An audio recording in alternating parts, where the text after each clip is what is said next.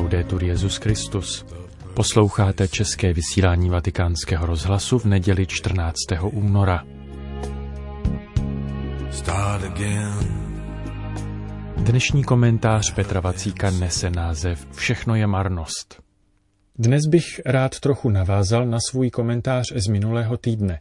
Unavený a životem otrávený Job si tam stěžoval mimo jiné na pomíjivost života a jeho jistou bezvýchodnost. Při tomto tématu se nám obvykle vybaví také kniha Kazatel, zvláště její začátek. Kdo by neznal ono slavné marnost, nadmarnost, všechno je marnost. Co má člověk z celé své námahy, s kterou se plahočí pod sluncem, co bylo, zase bude, co se stalo, zase nastane. Není nic nového pod sluncem. Uložil jsem si poznat moudrost i poznat hloupost a pošetilost a poznal jsem, že i tohle je chytání větru. Tento emblematický výraz, všechno je marnost, patří mezi nejznámější věty z Bible vůbec. Často se zdá, že tento výraz si žije vlastním životem a většina lidí ani neví, odkud pochází. Přitom to, co překládáme jako marnost, je nejenom klíčové slovo pro knihu Kazatel, je to jedno z klíčových slov v Bibli vůbec, ale také ve filozofii, teologii, spiritualitě a umění. Toto hebrejské slovo hebel je oříškem pro překladatele Bible již od počátku. Doslova totiž znamená vítr nebo páru či raní opar. Jedná se ale o klasický polivalentní pojem, který se vlastně téměř nikdy v Bibli nepoužívá ve svém základním smyslu, totiž jako vítr či pára. Skoro vždycky se tímto slovem chce říct něco jiného. Většinou dokonce právě víc věcí najednou. Když svatý Jeroným převzal do svého latinského překladu starého zákona slovo vanitas jako latinský ekvivalent původního hebrejského výrazu, a když se jeho vulgáta stala referenčním překladem Bible na západě, význam tohoto slova byl na mnohá staletí dopředu zredukován na pojem marnost, který český liturgický překlad používá dodnes. Osvobozením z tohoto interpretačního vězení je nám český ekumenický překlad, který zvolil slovo pomíjivost. Pomíjivost však není něco negativního. Pomíjivý je den i noc. Pomíjivá je krása. Pomíjivý je samotný život. Všechno plyne. Ale to je něco jiného, než když o tom řekneme, že je to marné. Život a skutečnost nejsou marné a zabývat se jimi není marnivost. Krása pomine, ale není marná. Chci vám dnes navrhnout přečíst si znovu starozákonní knihu Kazatel a dopřát si její původní mnohoznačnost, ke které nás vede ono klíčové hebrejské slovo Hebel.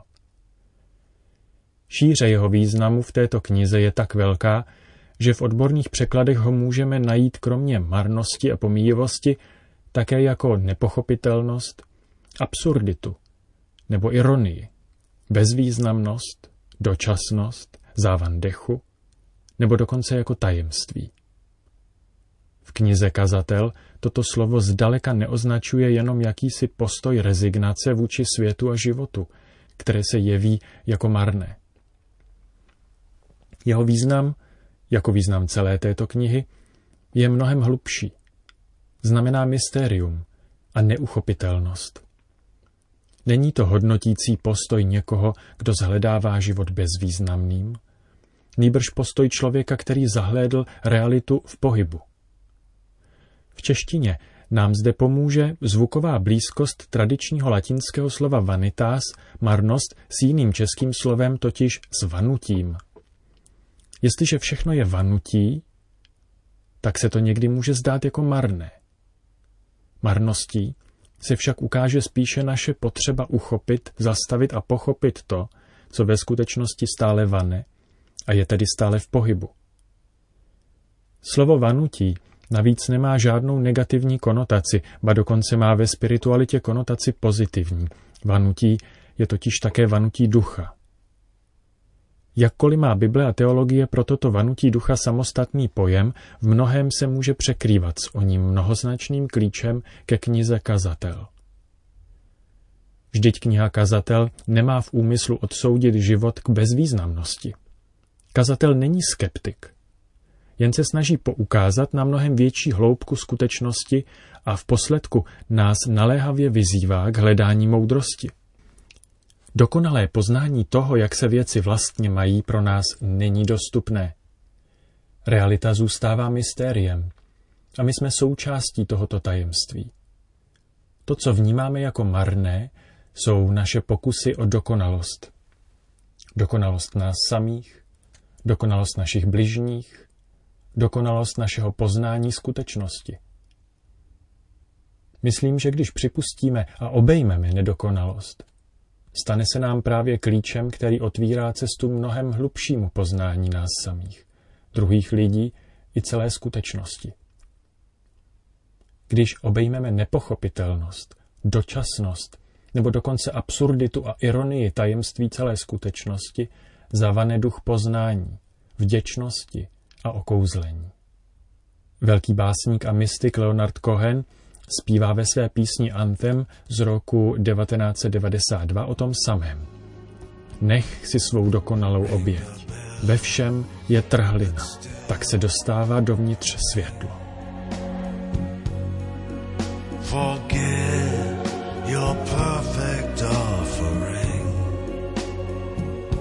There is a crack, a crack That's how the light gets in.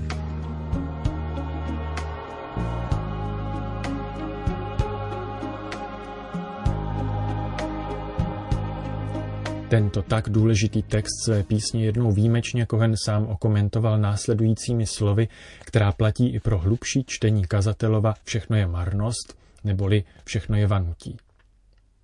Náš kontext nezná dokonalé řešení. Tohle není místo, kde děláte věci dokonale. Ani vaše manželství, ani vaši práci, vůbec nic. Ani vaši lásku k Bohu, k vaší rodině nebo vlasti. Všechno je to nedokonalé. A ještě víc. Ve všem, co můžete dokázat, je trhlina. Ve hmotných i mentálních objektech, ve všem našem budování. Ale právě tam vstupuje dovnitř světlo a vzkříšení, tudy jde obrácení a pokání. V setkání s nedokonalostí, říká Kohen. Přeji vám tedy krásné, nedokonalé poznání nedokonalého světa i nás samých.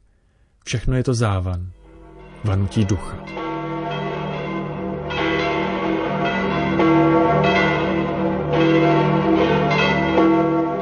Papež František dnes oslovil lidi shromážděné na prosluněném náměstí svatého Petra před polední modlitbou Anděl Páně. Cari fratelli e sorelle. Drazí bratři a sestry, Buongiorno. dobrý den.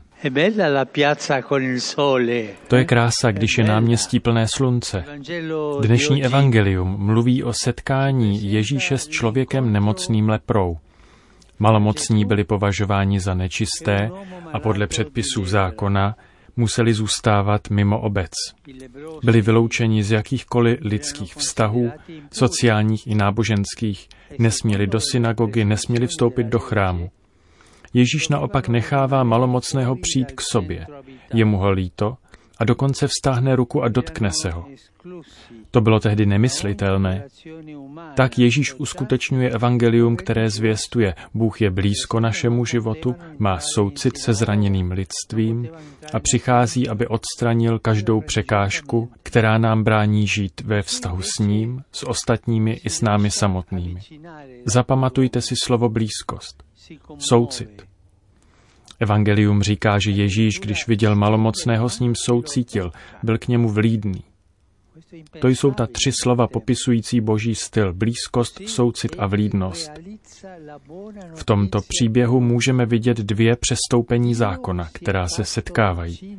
Malomocný se přiblíží k Ježíšovi a ten, pohnut soucitem, se ho vlídně dotýká, aby ho uzdravil. Oba jsou provinilci proti zákonu. První provinění proti zákonu je na straně malomocného. Proti předpisům zákona vychází z izolace a přichází k Ježíšovi. Jeho nemoc je považována za boží trest. Ale on v Ježíši vidí jinou boží tvář. Ne Boha, který trestá, ale Otce soucitu a lásky, který nás osvobozuje od hříchu a nikdy nás nevylučuje ze svého milosrdenství. tak tento člověk může víc izolace, protože v Ježíši nachází Boha, který sdílí jeho bolest. Ježíšův postoj ho přitahuje a nutí výjít ze sebe sama a svěřit mu svůj bolestný příběh.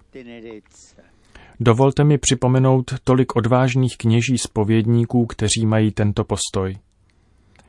Přicházejí za nimi lidé kvůli vlídnosti a soucitu. Lidé, kteří se cítí, jako by nestáli za nic. Kteří se cítí drceni svými hříchy. To jsou správní spovědníci, ti, kteří nemají v ruce byč, ale kteří přijímají, naslouchají a říkají lidem, že Bůh je dobrý, že Bůh vždycky odpouští. V odpouštění mu nikdy nedojde trpělivost. Teď vás všechny prosím o potlesk pro tyto milosrdné spovědníky. Druhé provinění proti zákonu je na straně Ježíše. Zatímco zákon zakazoval dotýkat se malomocných, on má soucit, vstáhne ruku a dotkne se ho, aby ho uzdravil. Někdo řekne, zhřešil. Udělal to, co zákon zakazuje, je to provinilec. Je to pravda, je provinilec. Neomezí se na slova, ale dotkne se ho. Dotknout se s láskou znamená navázání vztahu, vstup do společenství. Znamená to vstoupit do života druhého tak hluboko, že sdílíme i zranění. Tímto gestem Ježíš ukazuje Boha, který není lhostejný a neudržuje si odstup. Naopak ukazuje Boha, který přichází blízko se soucitem a dotýká se našeho života, aby ho uzdravil. To je způsob Boží. Blízkost, soucit a vlídnost. Provinění Boží. Bůh je v tomto smyslu velkým provinilcem. Sestry a bratři, i dnes mnoho našich bratří a sester na celém světě trpí touto nebo jinou nemocí, nebo jsou v situaci, která je bohužel spojena s nějakým sociálním předsudkem. Každému z nás se může stát, že zažije zranění, selhání, utrpení, nebo sobectví, které ho uzavírají vůči Bohu a ostatním. Přesto všechno nám Ježíš říká, že Bůh není nějaká idea nebo nějaké abstraktní učení, nýbrž ten, kterému nevadí ušpinit se naším zraněným lidstvím a který se nebojí dotknout se našich ran. Řeknete mi, ale otče, co to říkáte, že Bůh se špiní?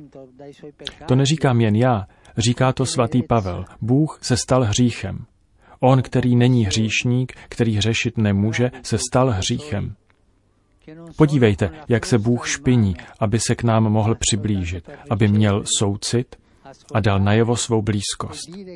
Kvůli dodržování pravidel dobrého chování a kvůli společenským zvyklostem i my sami často umlčujeme svou bolest nebo nosíme masky, které ji zakrývají abychom vyhověli požadavkům našeho sobectví nebo zákonům našeho vnitřního strachu, příliš se neangažujeme v utrpení ostatních.